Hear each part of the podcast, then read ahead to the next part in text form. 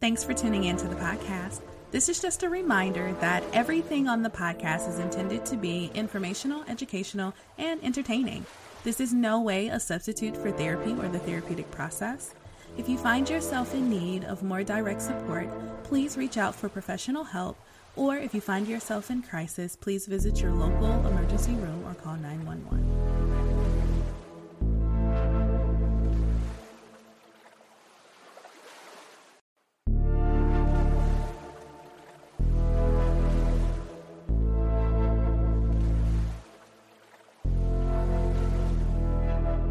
Hey everyone, this is La Shanda from Labors of Love, and you are listening to the Labors of Love podcast. Today is a special bonus edition of the podcast where I have two very special guests with me. I have Luna Malbroux and Daniel Hughes, and together we are going to be talking about, well, a lot of stuff racism, what it's like to be black in this country, and ultimately, this episode is um, happening because of the recent publicized death of Ahmaud Arbery, um, though it happened back in, in February. So, uh, this is why we are here today. So, I want to welcome. So, Luna, how are you? I am. I am. you are here for now. I am here. I am here. I'm present. I'm showing up. I appreciate it. And Daniel, welcome. Thank you. It's good to be here.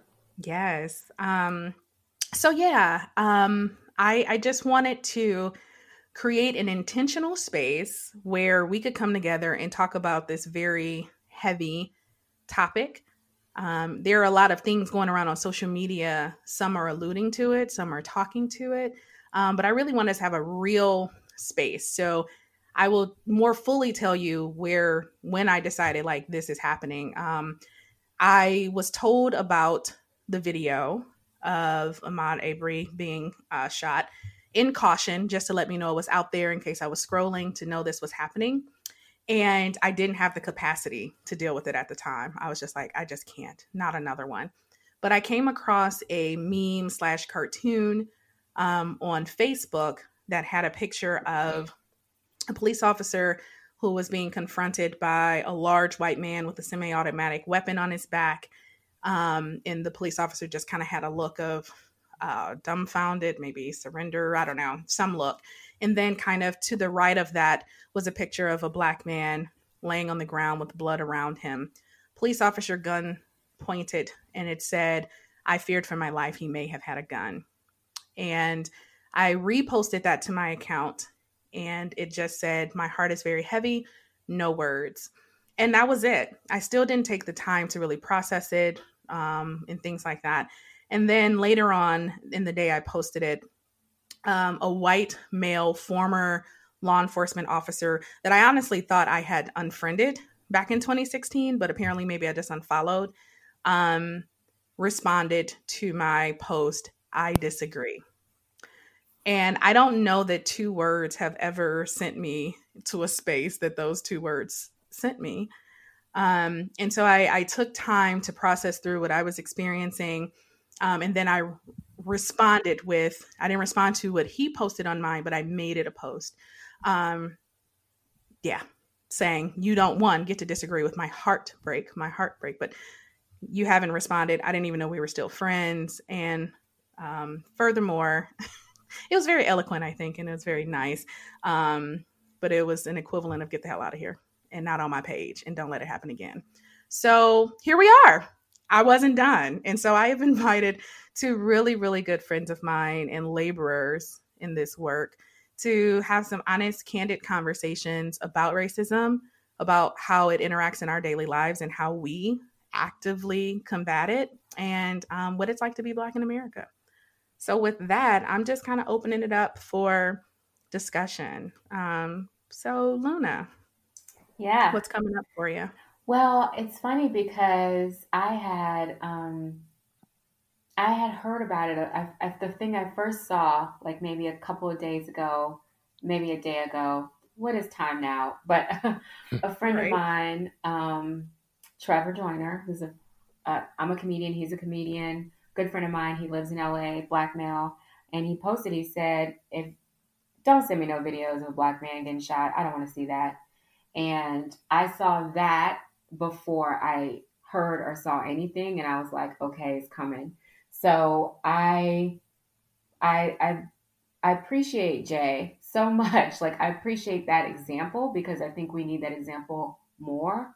Because for me, I'm already scared. I'm already having a heightened anxiety with this epidemic coming around and all this different information and misinformation popping up and all of those things. I'm I'm feel I'm feeling it in my body, um, and the addition of seeing uh, seeing a murder play out again and again on social media. I remember the summer of 2016. Y'all remember summer 2016? Mm. Wasn't it? A, wasn't it a we've we've had this we've we've seen this we've experienced this for a while but i think it was something about that summer that it was like an uh, echo chamber on social media and the rise of black lives matter and it the weight of it all was so much um digitally and and physically like I, I you could feel it and i just remember what that did to my body i i gained weight since that summer i'm, I'm i like felt stressed. I started having knee pain. I started feeling scared in my body. I was like doing this cross country travel. So I was like, all of these things were in my, very much in my frame of reference, as they always will be, but it was very much in my body.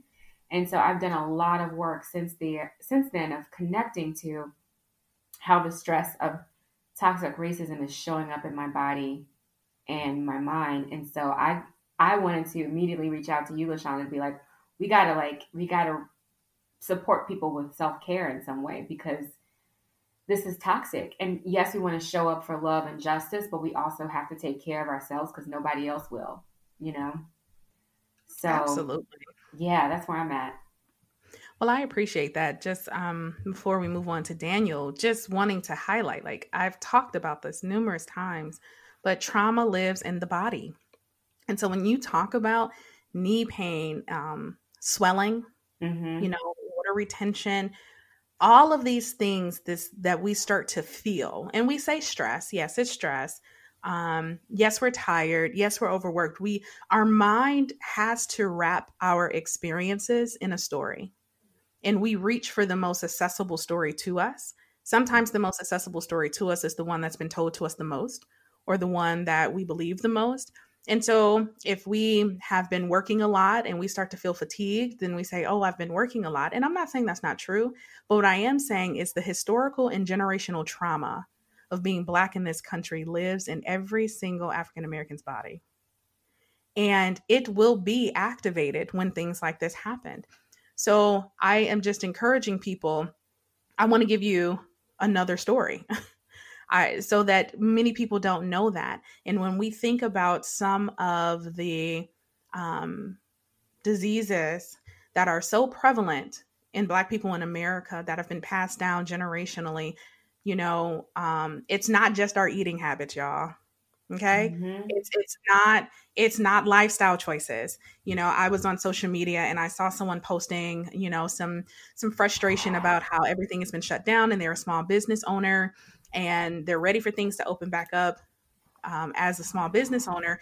And they made a statement that the comorbidity um, with COVID 19 that's leading to fatalities are people um, who have obesity and diabetes and, you know, these various pre existing conditions that exacerbate it. And they went on to say, why should I suffer because of their lifestyle choices? Mm.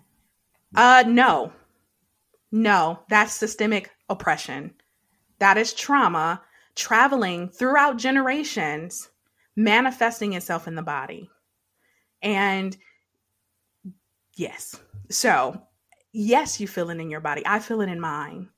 So many people are feeling right. it in their bodies. They're having an increase in headaches. They're losing their appetite um just they're they're thirsty more often. All of these things that we don't have the story of systemic oppression and racism attached to we're finding other meanings for them. And i want to kind of bring it in that this stuff is real and it's very alive in our bodies. So thank you luna for bringing that up for sure. Daniel where are you at? Hmm i don't know. I don't know. I've uh I, I, I, I just I've come to realize that I don't I haven't grieved very well like in my life, and I mm-hmm. think it's part of what you said is that like as a black man in America, that if I actually paid attention to my blackness in every space, that I probably I don't know where I'd be stuck in, and and I wouldn't have I wouldn't be able to produce anything with my life because because it's just um, the amount of grief uh, for the system that we have and all the ways in which uh, we're affected by it. And um, when Luna mentioned that about self care, it's like I, that's that's where I am with it. Like the justice stuff, I, I, I do that work. The activism, I do that work. Community organizing, I do that work. Faith work, I do that work. Um, and it's like I'm just tired. I'm just I'm just tired um, that this this whiteness system takes up so much of my attention and my energy and my life. Even if I'm not associating with folk like that, it still it still intrudes in my life, and it comes in through media, and it comes in like, and it's like I, I'm just fatigued. There's so much information coming in um, that I have to keep sorting through, and then I find myself not having the capacity to even feel it like I need to feel it or think about it like I need to think about it. And so, to your point, uh, La Shanda, I, you know, I'm just trying to find the easiest story so I can keep on keeping on. And right. I'm just, I'm just tired of that. Like I'm tired of that. Um, and um, when do we create spaces for our self care that's not attached to all to whiteness at all? That's that's where I'm at. No, that's I feel it. I feel that. I feel it. You said something. I've been trying really hard um, I I like analogy. I like story. I use them a lot in my work because I think it helps people to understand it, understand things. And I I have for a really long time been trying to come up with an example that I could use that has maybe more universality for people to kind of understand. And my office, where I'm recording this right now, is next to a dentist office and they just reopened. So I've been all day watching people kind of come and they have their protocols. People have to stand outside and get their temperature taken. And I'm watching people readjust to life, right? And I began to think about COVID 19, you know, as you two were talking, or the coronavirus.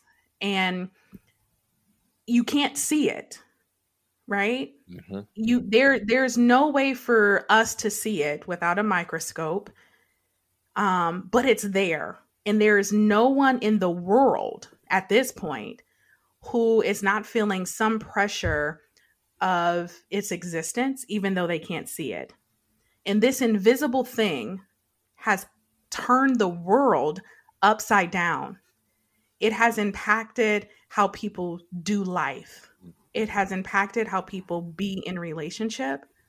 And people are angry and frustrated and tired.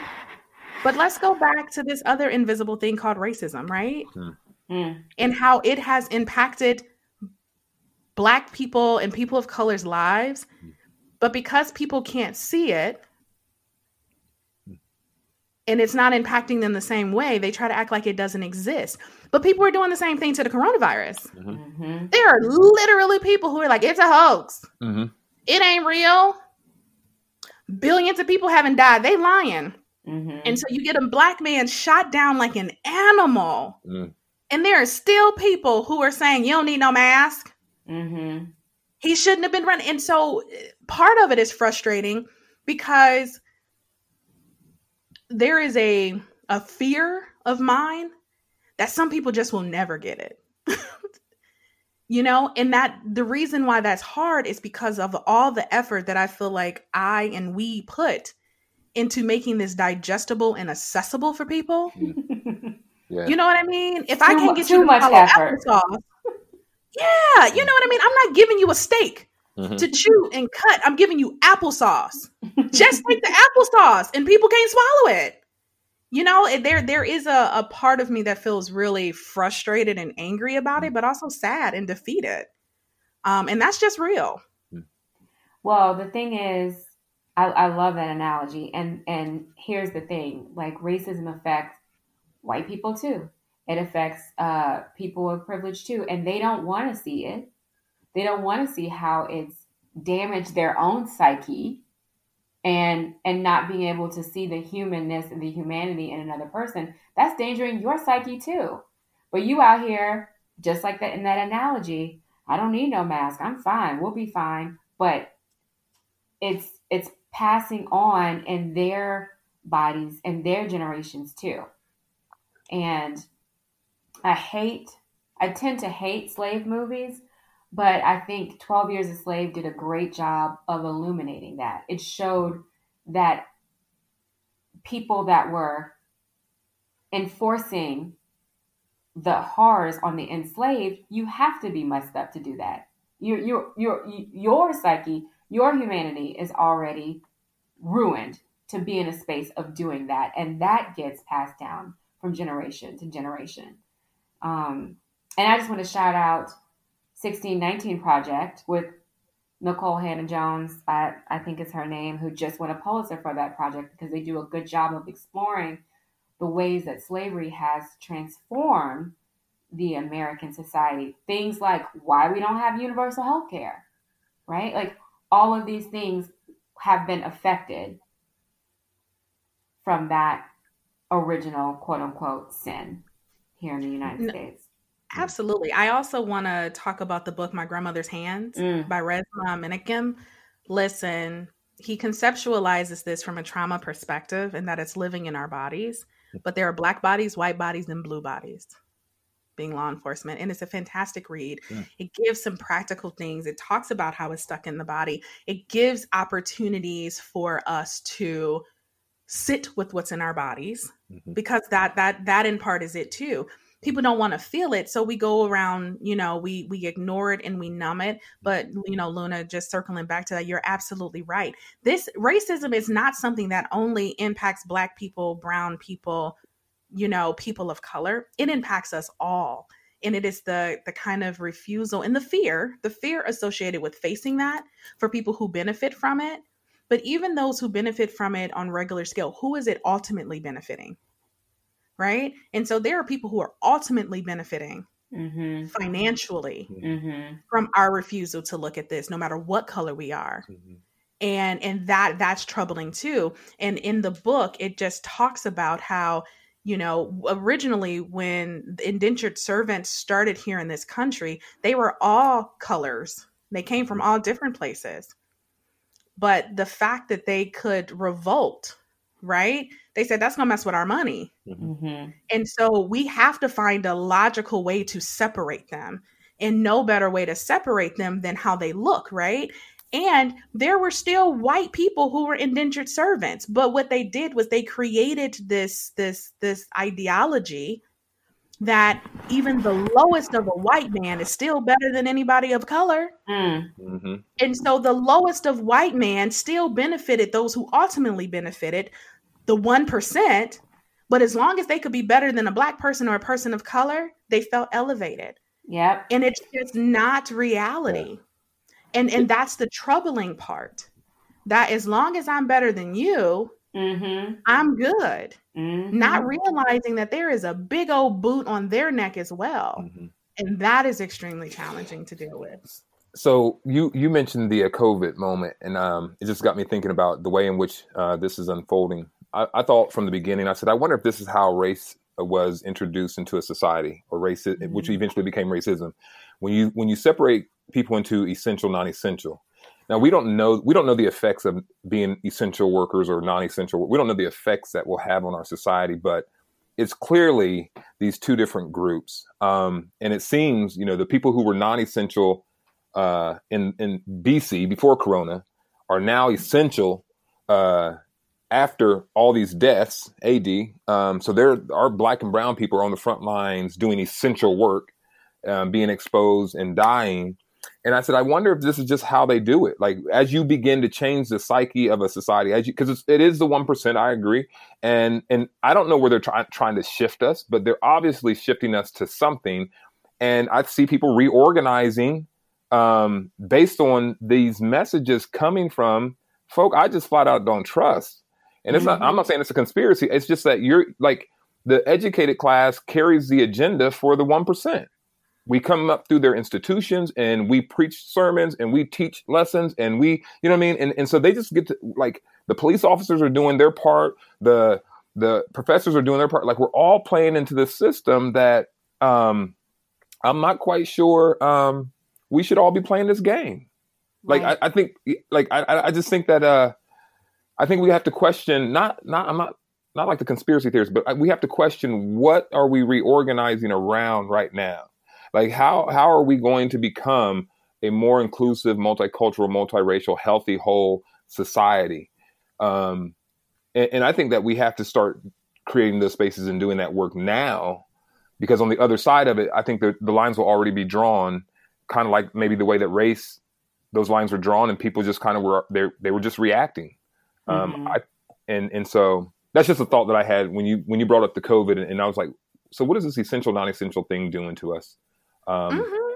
yeah I struggle with not like you know conspiracy gets a bad rep to me. I'm like, hold on, I'm not exactly saying I'm not um, a conspiracy theory. You know what I mean? I got some theories, and I know it don't add up. hmm Um, and so call it what you want to, but there is a caution there. And like, yeah, the essential, non-essential. So one, yeah, who was deemed not even non-essential, but almost not human, yes Mhm. all of a sudden are essen- they're heroes. And Mhm. I've Yeah. seen a couple of things, you know, um, like a tweet and two. I I I don't remember who it was. It was a mother though, a mother whose child worked an essential job, but it was like working in maybe a convenience store or um, a grocery store, and it was this notion of you keep calling my child a hero. My my child is a casualty of war, yeah yeah. and that's the thing. Yeah. Let's not pretty up words. Let's Mhm. not take out ads saying we appreciate you, we thank you. No, no, they are casualties of war because the non essentials are in their ivory towers Yep. in the penthouse. And what I said the other day is, and I said, but don't, I'm not trying to get it twisted. I'm at least on the second floor of somebody's ivory tower. Mhm. I'm Mm. working at home. I'm working. From I have a dedicated office that I come to. Yeah. I don't have to go out if I don't want to. I can get groceries delivered in. Not a single time have I questioned or thought, are we going to be able to eat? Mhm. Mhm. Will I be able to generate income? So I'm not trying to, you know, come from a place that's not genuine. I acknowledge that, Mhm. right? I can sit with that, and that's part of the work, right? But that's what I'm asking other people to do. Yeah. Sit with it. Like be real with Yeah. it. Don't try to fake the struggle if you ain't in the struggle. Your Yeah. struggle might be different. The fact that we have this conceptualization of what it means to be black, Mhm. right? And and that black means struggle. Mm. Yeah. And if you ain't Yeah. in the struggle and it don't You're look a not certain way, that's not Yep. what I'm asking people to do. Yep. Right. If you upper middle class, you still got to struggle Yeah. because the systems that are in place still see you as a black person. Mm. But let's sit with that and talk about that Mhm. instead of trying to act like all of us have to have the same struggles down in the hood. I came from the hood, Mm. dead smack in the middle of Detroit. Right. But I had to have a realization the other day, girl, the thing, you know, this grind, you you're not lower working class no more. Mhm. Mhm. You're this middle class person who is not being impacted by this the way other people are. Mhm. And so I want to be real about that, but I also want to call out this whole essential Mm. hero. No, it's a lie. Yeah. They are literally what we could listen, we're we're talking about it as if it's a war. The last war I remember is the war on drugs. Right. Yep. We Yep. know how that turned out, right? It's never been a war on drugs. It was a war on black people. and, th- and that's what I'm saying. That's that's what I'm that's what I'm trying to get at. Is like there's something up, Mhm. and and the language. I just don't trust the messages coming out. Mm-mm. Uh, Noam Chomsky talks about how um, how we get not necessarily duped, but how we get used by the system through propaganda and the media. And it's like like we talk about what they are doing. It's like who are they? Like who who Mhm. who, who are we really pointing to? The one percent. They're the ones dictating the messages. They're the ones dictating who's valuable and who will be valuable in the next world. They know where they want things to go. They know what economy they're trying to build. And black and brown folk always get the shaft. Like we already know that. So we got somehow we got to get ahead of the game and we got to build what we need to build for us by us. Um, that's just not based upon whatever they do.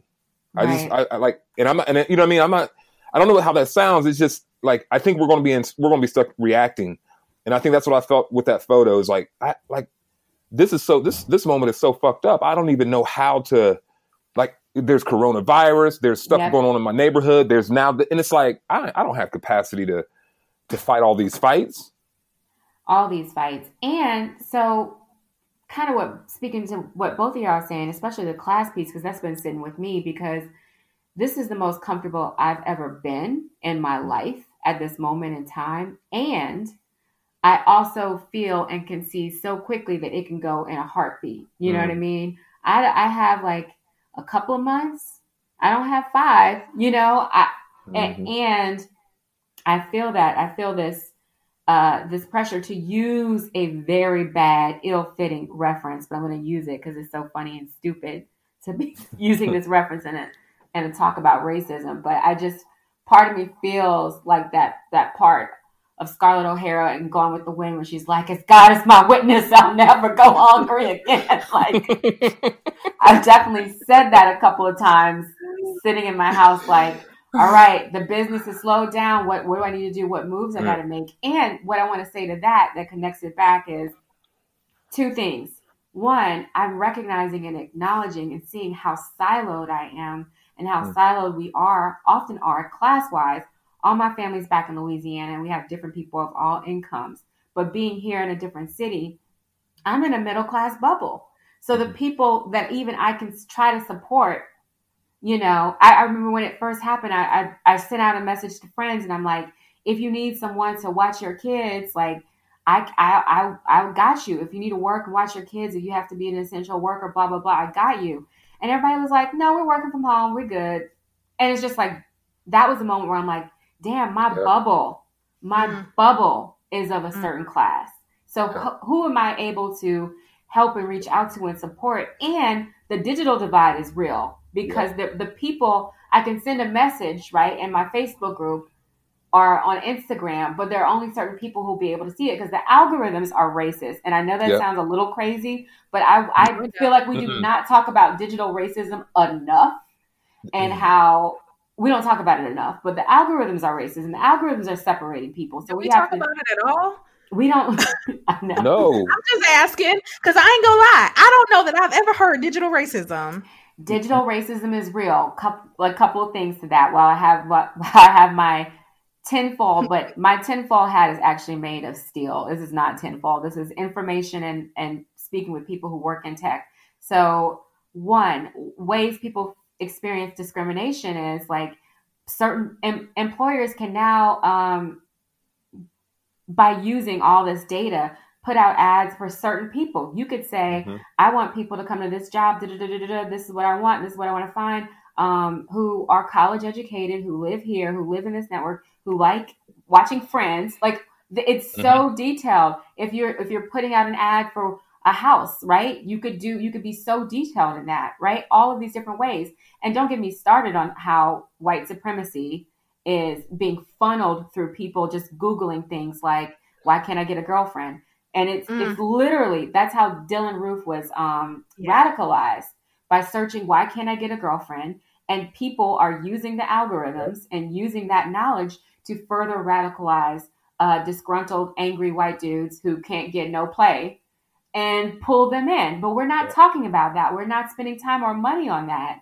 And that's really scary to me because people are being radicalized and also all this disinformation. I remember Yeah. one time I was doing a training and I was Googling, trying to Google like diff- different resources about racism that I could share with people. And the first thing that came up, right, that means that these people know how to use the internet to their advantage. The first thing that came up was like why racism is a myth. Hmm. The first thing. So Mhm. people Hmm. are people are advoc- are navigating these digital spaces in ways where um, people who are doing uh, our work are not yet tapping Yeah. into. So No, that's dude, real. not- and and go ahead, Daniel. no, that's not a tin hat. That's not. That's not. You're not crazy. J- just today, just today, I got this uh, notification from Google um, about my ad settings, and it says ads are based on personal info that you've added to your Google account, data from advertisers, the partner that partner with uh, Google, and Google's estimation of your interests. You're between 45 and 54, YouTube, Manscaped, action and adventure films, American football, astronomy, colleges and universities, uh, income high, insurance. Like there are probably there are probably 150 categories that Google has constructed based on whatever I've done, or I, I like I'm looking at it right now. Mm. Mm-hmm. So you're you're not crazy. And if and media literacy is a real thing, if we don't get become a more media literate, I'm saying black and brown folk. This is mm-hmm. the, the, racism. We already know about the physical racism. Now we're moving to the virtual reality. That's mm-hmm. the that's what I feel like is happening. Is like yeah. those who can't make the shift to the virtual. That's where you're going to be left behind, and the opportunities are going to be there virtually or digitally. Um, and there are companies out there. There are all kind of organizations out there. The Center for Media Literacy is one. If your listeners are interested in that, and they give you five uh, key questions that you need to ask of any type of media. Um, and then there are five core concepts um, that uh, go along with that. But I, I think that media literacy has got to be one of the areas that we, um, as Black and Brown people, we got to get in that arena because we are so far behind the game. Yeah. Um, and we're not going to be able to pull on their heartstrings. And we're not like mm-hmm. the, all the rules of the game are being like cre- created now. Mm-hmm. Like like I, I, felt like the new plantation like we because of our giving them them our free information we actually helped build that new economy. Like we were all slaves regardless of color. We were all slaves because we were on you know digital communication. Um, and so now the infrastructure is there. They already have all this data on us and now they're going to begin to categorize. And i think that that's what essential non-essential kind of does. It does um, yeah. and, and, and you're saying those essential workers that can be another uh, stand in for black okay, we'll get away from race. We're going to leave race in the past. And mm-hmm. now those essential workers, yeah, like it's that, that, mm. Yeah, yeah, no, that's deep. Yeah. So one, I want to say that we're going to put that resource in the show notes. I, I want to come back before we move forward though and say that the thing that these um that this categorized information is using to do it is it's it's kind of the age old trick like if it's not broken don't fix it and mm-hmm. it is it is really playing on the very basic of human needs that we have mm. connection mm-hmm. and if if if it can be used to help us feel connected to a cause hmm. right something bigger than ourselves mm-hmm.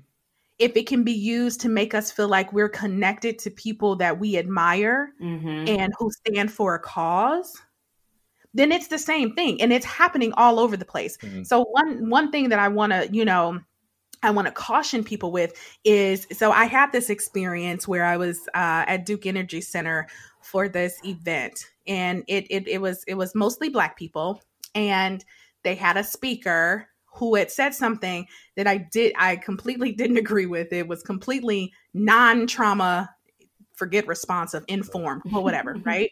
Yeah. So this person made a statement and you could hear you could feel you could feel the the the um, the timidity in the room you know the people who are kind of like mm, that didn't sound quite right. But this person has a reputation in the city for being well known. Um, this person i would say is rather charismatic. And you what i watched happen was over time he kept going into this thing that he had said and and then next thing you know, I felt like I was in a black church service. Mm. There were mm. literal amens and there were like all of this stuff. And I, I I specifically remember, and I was by myself. I was a speaker for this thing, but I was by myself. I didn't have anyone to turn to and say this. But exactly what I felt is this is no different than a Trump rally. Mm. Exactly the same. The mm-hmm. people have a different color skin. Yep. Mm-hmm. It's a different person on the stage, but what I watched is the vulnerable the vulnerability of humanity to be connected. Mm. And we will be connected around anything as long as it doesn't leave us isolated. And I don't mean strong will. I don't mean peer pressure. I mean the we are we are biologically driven to connect mm and not be isolated. mm Because you know what happens in the wild to the one that's isolated? God. A lion does not have to attack the entire herd. It just mm needs the most vulnerable, the one that's left by themselves, the isolated, the weak, Ooh. the the wounded, you mm. know, the ill. And so because our systems understand that, we will be pulled into connection with a group of people so that we're not the one out. Yep. And we might not feel it. We might be like, mm, I'm gonna just go over here so I don't get eaten, but I ain't buying into this. But you know what? The more you hear it, Yes. Mhm. Yep. the more you hear it, the more you're indoctrinated. That's right. And so I want people, let's not just look at the white, the known white supremacists, you know what I mean, the three percent or whatever they call it, the the Confederate flag hanging people, because they're easy targets. Yes. Mhm. Don't pin the tail on the donkey. Yep. No, no, no, no, no. No, no, no. Let's come back to your work environment. Let's come back to your dining room table. And I'm talking about all races. Yeah. Mhm. Like we are such a we are a species that is easily indoctrinated. Yeah. And the people who claim and woke, they just indoctrinated with something else. Yes. Yep. Yes. Yes. Yes. I, I don't don't I can't with the I'm woke, you not know. Oh. You're. And it's just God, like you said, and all of us are under the boot of one who is Mhm. benefiting from it all. Mhm. You know what I mean? Yep. That's right. That's right. Yeah. That felt good. Thank you. I appreciate it. I want to know though, because I'm nosy. I you don't have to tell me the person, but I want to know what was the thing that was said that was so trauma informed. What was that? What was that? The sentiment that. This the person. I don't. I, I don't know how they got here. Right. I, I was listening to the thing, but essentially, what this person said was, um, an, a, a story or analogy of a second grader in a talent show, and this this second grader sings and everybody claps and this person said and i'd be the one to be like boo boo like look the baby can't sing don't be lying to the kids Wow. Hmm. you know what I mean? But but no, and then you could hear people were kind of like, oh, you know, and it's like, wait, wait, wait, hear me out. Anytime I hear somebody say, wait, wait, wait, hear me out, Mm. I- that's hard for me. But all right, wait, wait, wait, hear me out. Now, what I'm saying is, you pull, I would pull that baby aside, and I would say, look, baby, you can't sing, but I'm gonna help you.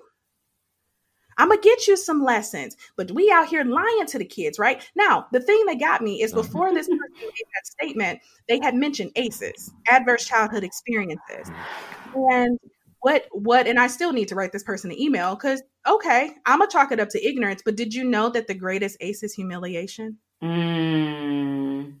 You look at what they were looking for, abuse, all of these things. What's wrapped in it is humiliation. Mm. It's shame. Hmm And so what I saw was, and there were about 250 people in this room. You could hear that they people really want that didn't sound it didn't sound nice, right? hmm But by the time this charismatic person finished wrapping words around Yes. this sentiment, people were, Amen, you right. No, he's not right. Yeah. Right. He's not right. Because you can help that child without humiliating that child. Mhm. And I want to know how old do you feel booing a second year old? a Right. second? Yeah. You know what I mean? If I'm gonna bring in my developmental and relational trauma, but I think the thing that stuck out to me the most was, and I don't know this person, and I tell you, I'm not from Cincinnati, and I'm not a respecter of persons, and it's good Mhm. because really, when I look at people, I see their wounds. I don't Mhm. care what your title say. I don't. None of that. None of that impresses me. But what I noticed is because of the name of this person, the position they hold, and and all of this stuff, people let down. They didn't listen to the part of their gut that tightened up when Yep. he said that Yes. they didn't listen to their heart rate that accelerated a little bit that said wait a Mm. minute you wouldn't want that done to you they didn't notice that their palms started sweating and they shifted in their seats Mm. that a, that a charismatic influential person Mm. can get us to lose our connection with our bodies Mm. hitler Right. everybody who did that didn't want to do that but a influential person can disconnect us from our body it happens in pulpits Yep. all the time Mhm. So you just brought up Hitler, um, and I, I mentioned Noam Chomsky's quote, and I just found it. I wanted to read it because it speaks exactly to what you're saying. He was talking about state propaganda, but what you're talking about is just flat out propaganda. And he says, when uh, he said, state propaganda, when supported by the educated class, and when no deviation is permitted from it, can have a big effect. It was a lesson learned by Hitler and many others, and it has been pursued to this day. And it's exactly what you're saying um, that happened in that setting, but it's happening to all of us that that we know something's not right, but we're not paying attention to our bodies, we're not paying attention to our guts. We're just kind of going along, um, and we're hearing the same message every day. We're, it's like clockwork. People are like, I'm watching every press conference at two o'clock, and then I'm like, this you you have to unplug, be informed, maybe check the news once a week, Mm-hmm. But you, you got to, we got to, we better start paying attention to our guts because your gut is letting you know something is not right, and our and our these systems are going to have us in a place that I, when we wake up from it, I don't know. I just don't know what it's going to look like, but I, I know it doesn't feel right. I don't. It doesn't well, feel right, and and so here's my struggle. Okay, and I actually was on a walk with a friend, a socially distant walk with a friend last week, and I was like, I think I'm a middle class. I think I'm a. I think I'm a. It's my middle class viewpoint because I've been getting these YouTube videos from a lot of my black friends, specifically my black friends, and some of it is cray. Like I I don't think that the whole thing is I don't think coronavirus is a hoax. I don't think uh the cure mm-hmm. is just lemon, you know? Like I what? I yeah. And I feel like someone who's giving medical advice should have a shirt on. But I feel like I just at least wear a shirt. Like I, you can't send me a video being like, "This is the cure for coronavirus," and not have a shirt on. But here's the thing: I am so skeptical of that. But I, as I share with my fr- my friend, I have benefited from the institutions. Yeah, I have a quote unquote Ivy League degree. I'm friends with people who work for the government, who who've worked with Obama. I was on Obama, like not this not this administration, but I have friends who are friends with mayors and doctors, and um, I'm like close to a lot of people who are making, uh, who are sharing information or or who are people that people don't trust.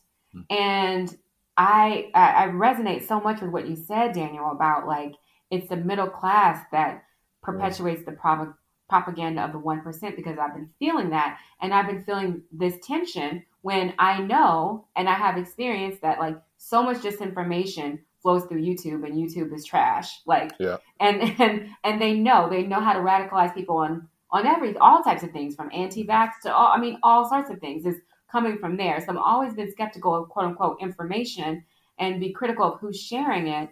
But at the same time, I also am critical of quote unquote the the government and what our especially oh, yeah. specifically our government, right? Like I'm actually just paying attention to what they're doing in other countries. I'm like, all right, let me just follow what they're doing over there because you know, like hmm. um but yeah, so I'm I'm critical and I understand why why people are looking for other sources of information. But what I what I sit with is anybody who's telling you I alone know the answer. Mm is shouldn't be trusted. That's that's kind Preach. of like my guiding. Mm-hmm. That's my guiding thing. That's all I what I know is that there should be more questions than answers at this point. And if you're saying this is the answer, I know the truth. I can't. Come on. Well, and, and in a democracy, and, and, and I know that we're used to it, right? Like we're used to the leaders kind of providing us the information and we go with it. But really, technically, they inform us and we the people are really supposed to be making the decision. So if we wanted to isolate if we really wanted to do this it really there has to be some sort of uh, dialogue that's supposed to take place but that's not how it works. Mm-hmm. they're feeding us all the information and we don't no one knows if it's true or not. And and we really weren't we're, as a democracy we're not consulted. So um, I think that that's where a lot of the fear comes in, and I think that's what Noam Chomsky was getting at: is that they're manufacturing our consent, right? Out of just because we're passive right? So they come in, they do the press conference, and there's no real way to we can't we can't reject it, we can't disagree. Like we really don't have any recourse. We just have to take it. Um, and so I think there's something that we're losing in our democracy in that in that in that way too that we need to reclaim too as the people. The powers with the people, and um, not saying that we don't trust our experts and trust our leaders, but uh, there needs to be some sort of dialogue that we're having um, and I know our press, they're trying to do the best that they can, but I, I, think the middle class, you're right. I think that that's what that's, we're the buffer between them and the poor. Uh, we keep the poor people in check so that they don't revolt and mm-hmm. they, they give us a few trinkets and uh, $1,200 here and there and, and we go about our business. But, um, and, and to that, whether we're talking middle class or not, like to me, so much of reality lies in the middle. Mm-hmm. And we yeah. are yeah. a culture in a society that deals in extremes. Mm-hmm. So either COVID is going to kill everybody or it's not even real. Yep, that's right. I mean, that's it. These yep. are yeah. the extremes that people are operating out of, yep. right? Yep. Either slavery ended 400 years ago and y'all need to get it together, or we can never prosper in advance. Yep. Right? there, there's no middle. Yeah. And so while people are, it's like if you remember, like when you were, I had this, uh, it's like a baton toy with glitter and liquid when I was a kid, and you would turn it one way and all the glitter would Oh, go I down. to- those. Yeah. I, I would try to get the glitter to stay in the middle. Do you know how hard it was? Mm, Mm. wow. Right? We are tipped towards extremes. You go, girl, so- with your analogies. I'm sorry. You know, Mhm, I mean, mhm. the first time I came up with that, it's a gift. I ain't gonna lie. Mhm. I acknowledge it. But the reality is, it's so hard to stay balanced in the middle. Mhm. right? And so part of what's happening as I see it, it's so interesting. So our political party has the potential to change sides every 4 years, right? Yeah. Um at least regarding presidency and stuff like that. And what this does is it keeps us on a seesaw. And that's exactly what those who ultimately benefit want.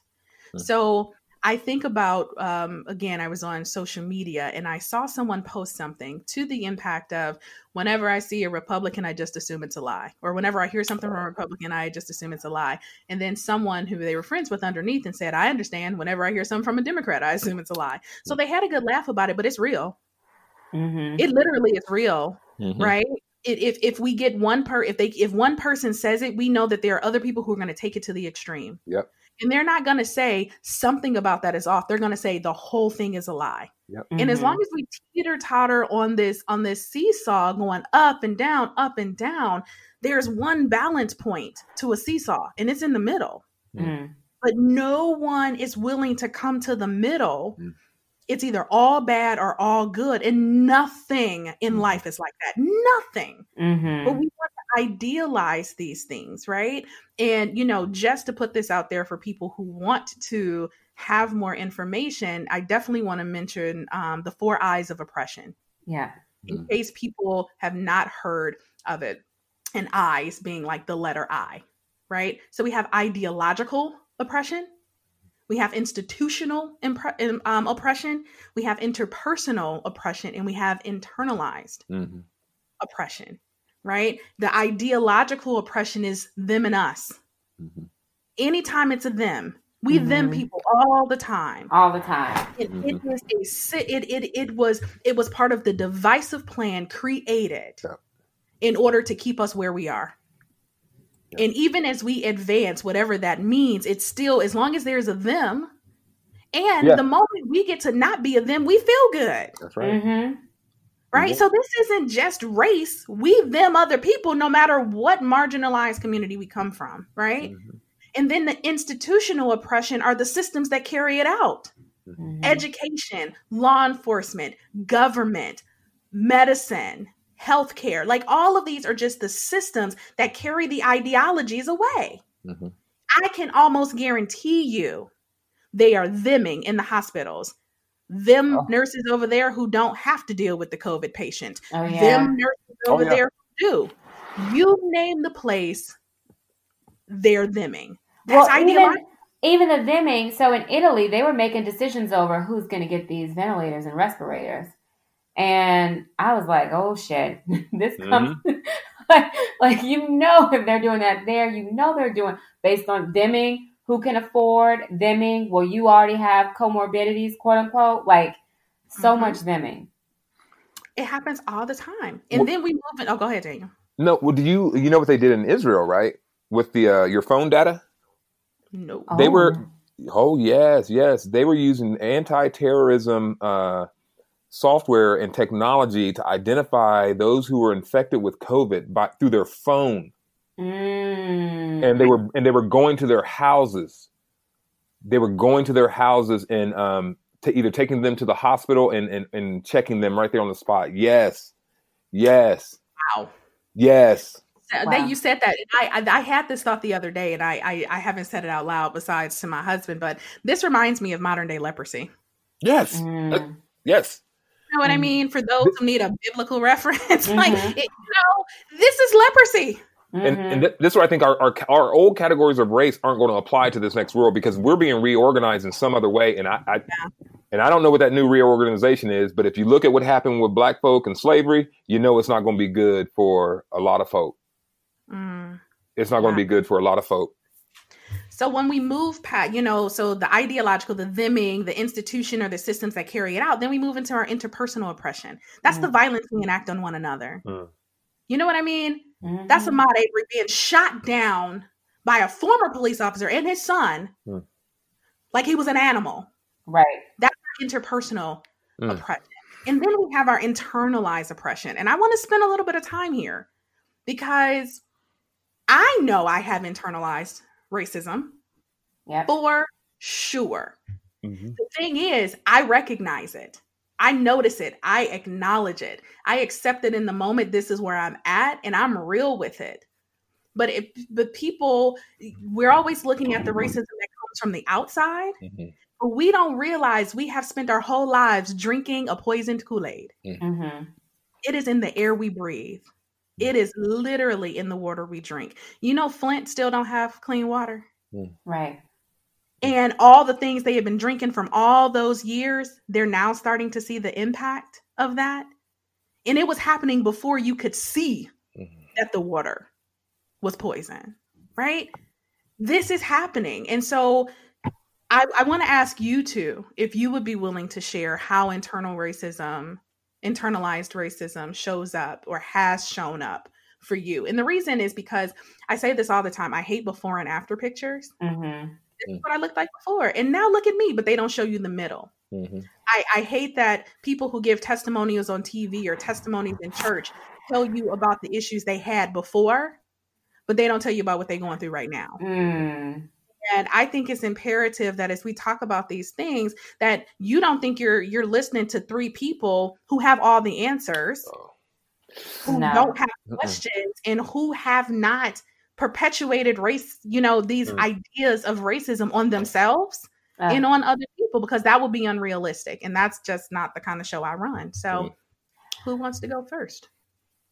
I'm happy to go because I spend a lot of time thinking about internalized racism. And as someone who uh, does this work, and I, you know, I I bring in people, and I, I I think it's so important to tell people about the four eyes because if you don't, they'll just think racism is one action so I talk about it, and it's so funny to me because I, I love talking with you, La Shanda, because I don't I don't get to talk about my internalized racism with so many other people. So I love that we're having this conversation. But I'll just say one middle that comes out, and there's so many. But I was struck maybe Monday. I paused. I was having a conversation with a friend, uh, a black friend of mine. We went to we went to a HBCU together. She is Trinidadian, and I said something like, oh, I like that new Meg. This I like the new Beyonce re- like uh song on on the Beyonce remix to Megan Thee Stallion, and she was just like, I don't really like Megan Thee Stallion. I was like, well, you know, I was happy to see like a dark skinned, you know, rapper doing her thing. My friend who I don't even know how I would describe her, but I would say she is uh, on the darker spectrum, like similar to me. And I'm, I'm saying that because the conversation that unfolded, she was like, Well, I don't think Meg Stallion is that dark skinned. And I'm like, She's chocolate. She's like, She's not chocolate. She's light skinned. I'm like, She's around my complexion. No, she's not. And we talked for about 20 minutes looking through photos of me, of other friends of ours. And she's like, No, she's Cece's complexion. I'm like, No, that's not a good picture of Cece. The, the, the light ain't right. That's not how she's light, lighter skinned than that. And I was just like, This is ridiculous. Why are we spending 30 minutes? Mm. dissecting Megan Thee Stallion, whether or not she is light skinned or chocolate, and whether it's lighting or like, it's just like, it's just so much. And I was just like, this is so silly. Why are we still talking about this? But I had to, I had to do it because for me, one thing that I'm I'm starting to realize is I've internalized so much about my worth and my beauty, um, based on how little I've seen darker skinned black women be seen as beautiful in the media. Mm-hmm. And we what we see as beautiful is what we see a lot. And it got to the point where even recently I said, you know, I'm going to have my own. I don't know if y'all ever heard of um, the Bechdel te- the Bechdel scale. I know I'm saying the Alison Bechdel. She created a scale of like I'm only going to watch movies where like two women are can t- would be talking to each other and it's not about a man. But I'm like, I'm going to have my own scale. I'm not going to consume media that doesn't have uh, darker complected people in it, that doesn't have people of all body sizes in it. I'm, I'm going to just stop consuming any media where I don't see representation of myself because that's how internalized it is where I started to feel like I'm unattractive. I'm not even even now when I'm in my 30s, you know, all of this is still packed on and I have to actively do work to undo that. And that's just in one aspect. right. Right. It could be so much more, but that was an awesome. Thank you for that example because I feel like that resonates, especially people in the Black community, um, colorism, and, and yeah, all that stuff. So thank you for that. What about for you, Daniel? Mm, I'm a work in progress. I'm in recovery right now. Hello, right. my name is Daniel, and I'm a racist. Mm. Um, like, um, I, I started, man, probably 2017. I started doing this inner work of racial justice. Um, up until then, it was always kind of externally focused, but um, a couple years back, I uh, started to break up with whiteness. I didn't realize that even though I'm black projecting, I got dreadlocks. Um, I had been assimilated that my I actually identified with whiteness, not a white person, but whiteness, the values, and um, they were deeply entrenched in me. Um, and I navigated that system. Um, and so when I realized that that I was uh, identifying with whiteness, um, I decided to divorce whiteness, and uh, my life has kind of gone upside down since then because there were just certain things I couldn't um, uh, the job that I had, I was connected to another organization, and our our two organizations separated. Um, and uh, um, I stopped. There was a year, like I think this was last year. I decided that I wasn't going to read anything that wasn't coming from a woman of color or a marginal voice because I, you know, I, I was just done listening to whiteness. Um, uh, this year, um, as you know, as a black man, uh, in order for me to make it in America, I had no feelings. Like I had to shut down like actually feeling stuff. So I would stay either in my head or in my gut. And so in my gut it's anger, and in my head it's um it can be fear, but I didn't like I didn't know that you could actually feel something in your heart. Like I just if there was something that would happen, I would automatically like, oh okay, I got to do this. Um, and so this year I'm really I'm taking a year to increase my emotional intelligence, and that's been crazy because I didn't know that you could actually feel stuff there, and and it feels really weird these sensations in my in my chest area um, and sometimes stuff shoots through my whole body um, and so um, you know what? Like i said when we first got on the on the call on the podcast you know when i saw Ahmaud i'm like i don't want to pay attention to it. I don't want to i don't want to have to i don't want to pay attention to it. And that's privilege.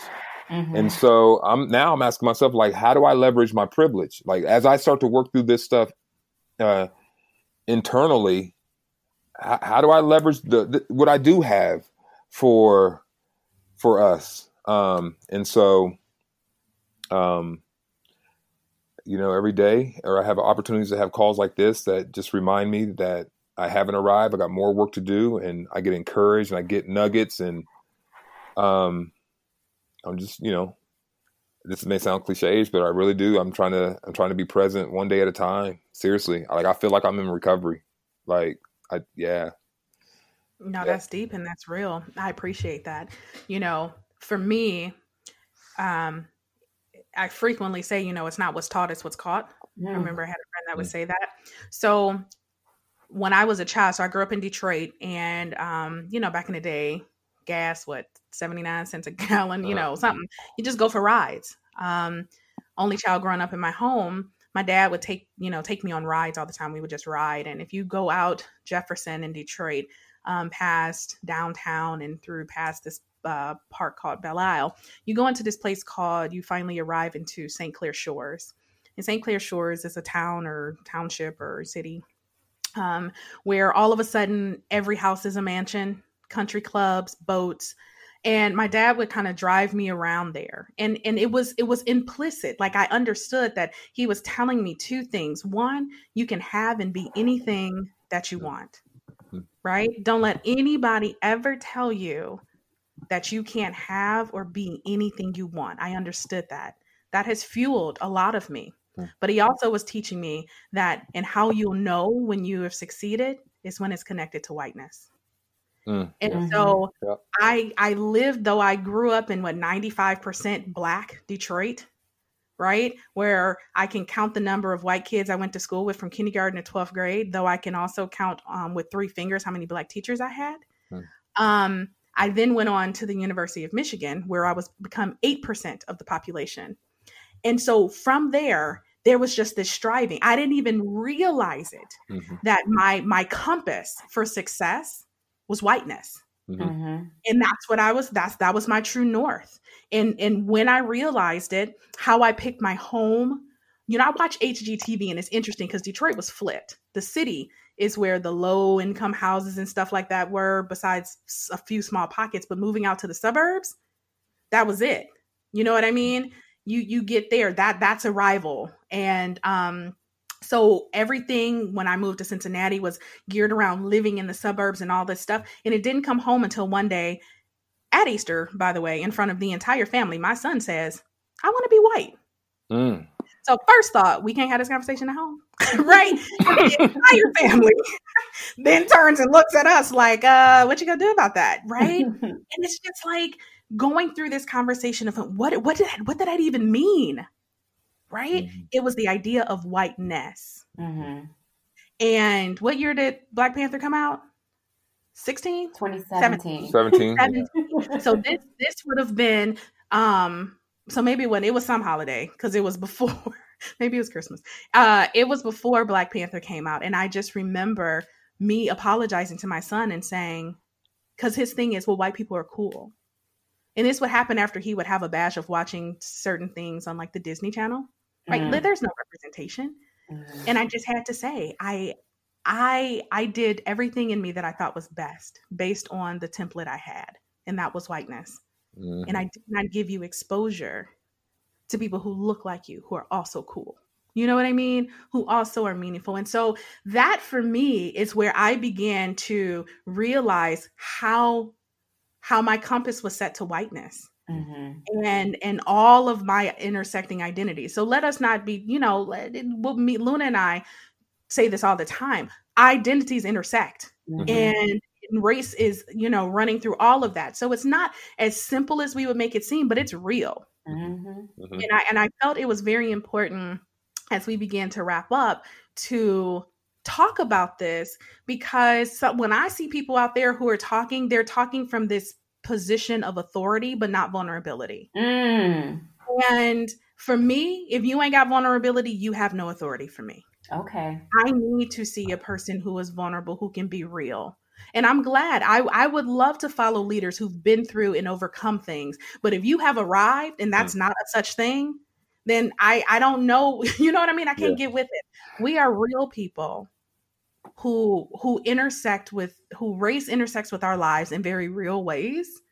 And it was imperative for me that we provided an honest, open, vulnerable conversation because I know there are people in the privacy of their minds or homes are having these conversations. Yeah. But they don't think that they can have them with anybody else. And so I wanted to do that. As we prepare well, to close, um, I do want to give each person an opportunity to say, Daniel, whatever you were going to say, but just um, anything about if if if any of us have said something that appeals to a person and then they want to know like how can i find you how can I get in touch with you? Or, you know, Luna and I can talk about the trainings we do, um, but just giving people resources. I don't want to dump it all and then be like, all right, holla. how can we be a resource to people? But go ahead and say what you were going to say first, Daniel. No, one, I just want to say thank you for uh, the call and allowing me to be uh, part of your conversation that you and Luna have. Um, and this uh, conversation has uh, only underscored what I've been feeling since last year and it is the the, role of the feminine uh, moving forward. When you mentioned vulnerability versus authority, um, or um, vulnerability first, um, I think that the the the voice, the experience of the black woman is the voice that's needed in this next era. Is the voice just as those white men constructed America, constructed the West? We need the black woman to construct the the values in the process moving forward. You're the only ones in our society that have all of these intersections, and we can't give what we don't have. Mm. And so, just trust your voice, trust your experience, and somehow uh, we've got to figure out ways to create spaces that that your works, your words can be um, um, organized, and you can begin to train us. Um, and and some folks don't know that they need it yet, but it's it's becoming very it's it's extremely clear. So thank you for letting me be here. Of course. And um, is there a platform on which anyone can find you if they would like to communicate with you or connect with you? Yeah, um, I, am on Facebook, and uh, they can email me at um, Pastor D Hughes at Gmail, um, and uh, we can chop it up there, and um, yeah, we can go from there. Thank you, mm-hmm. Luna. What about you? Well, I'm just I'm I'm always grateful to you, La Shanda, because it's a pleasure to share space with you as we often do and collaborate. And I just want to I just want to share my gratitude for your voice, Daniel. And it's just like it it was so needed for you, for you to be here and talking with you is such a pleasure. And I'm I'm just grateful for who you are and the work that you're doing, the inner work, the outer work that you're doing, and I admire that. And I I will be one of those people following up with you. Um, hmm. But I guess what one thing I'll just share is I um, I do work around what I call culture humility um, which is around equity and justice also, but I sneak in under that name because you got to. Um, and all of that work is related um, under the Soulbird Consulting. Which, so if you're interested in that kind of work, you can go to Soulbird Consulting info um, and find me there. But I also am a performer and a creative and a comedian. And all of that is on Luna's America. You can follow me on Luna's America. My social media stuff is primarily dedicated for me just being creative. And I I as a comedian has been have been really focused over the past year, specifically since 2020 on black joy. I want to I want to focus on that. I want to focus on black joy and black silliness and black creativity and and just all of these interesting and weird ways where we can show up and be our full selves and, and laugh because um, for me, laughter is healing. It is, and it gives you dopamine. That's mm-hmm. why it's mm-hmm. healing. Mm-hmm. Thank you, Luna. Um, Daniel, Luna, like, love you so much. Thank you for being here. Um, you know, I was, it, it was like a fire shut up in my bones. I had to get it out, and I would have sat here just ranting myself but i said no i have a i have i have a support system i have a team i have people and so thank you for on such a short notice just kind of dropping what you're doing to be here with me um you know, whether people listen regularly or not, I'm a therapist. I work with multi generational families, helping them address their generational trauma. I do work with uh, couples and individuals as well, but a lot of my work is training. It's training um, people to understand the impact of trauma and how it impacts them, especially if they're in the helping profession or the faith community. And Luna and I collaborate a lot you know, to talk about equity, justice, and how trauma intersects with that. And so, if you were listening today and you were like, man, that's deep, I want to have more conversations, or um, people need to hear this and we need people who can articulate this to our groups of people, um, we are some people who can help you with that. If we can't provide it directly for you, we can help point you in the right direction. Um, and so, I want to just put that out there. All the contact information will be in the show notes. To my listeners, I genuinely thank you for being here today for this special episode of the podcast. If you want to reach out to me specifically, please uh, go to my website, www.thelaborsoflove.com. I'm on all the major social media outlets. Don't forget, we have our YouTube channel where every Thursday we have a Therapy Thursday video. Go over and subscribe to that. And don't forget to like, share, and um, comment and rate uh, the podcast. We have awesome content and even better guests. Until we connect, you all be well.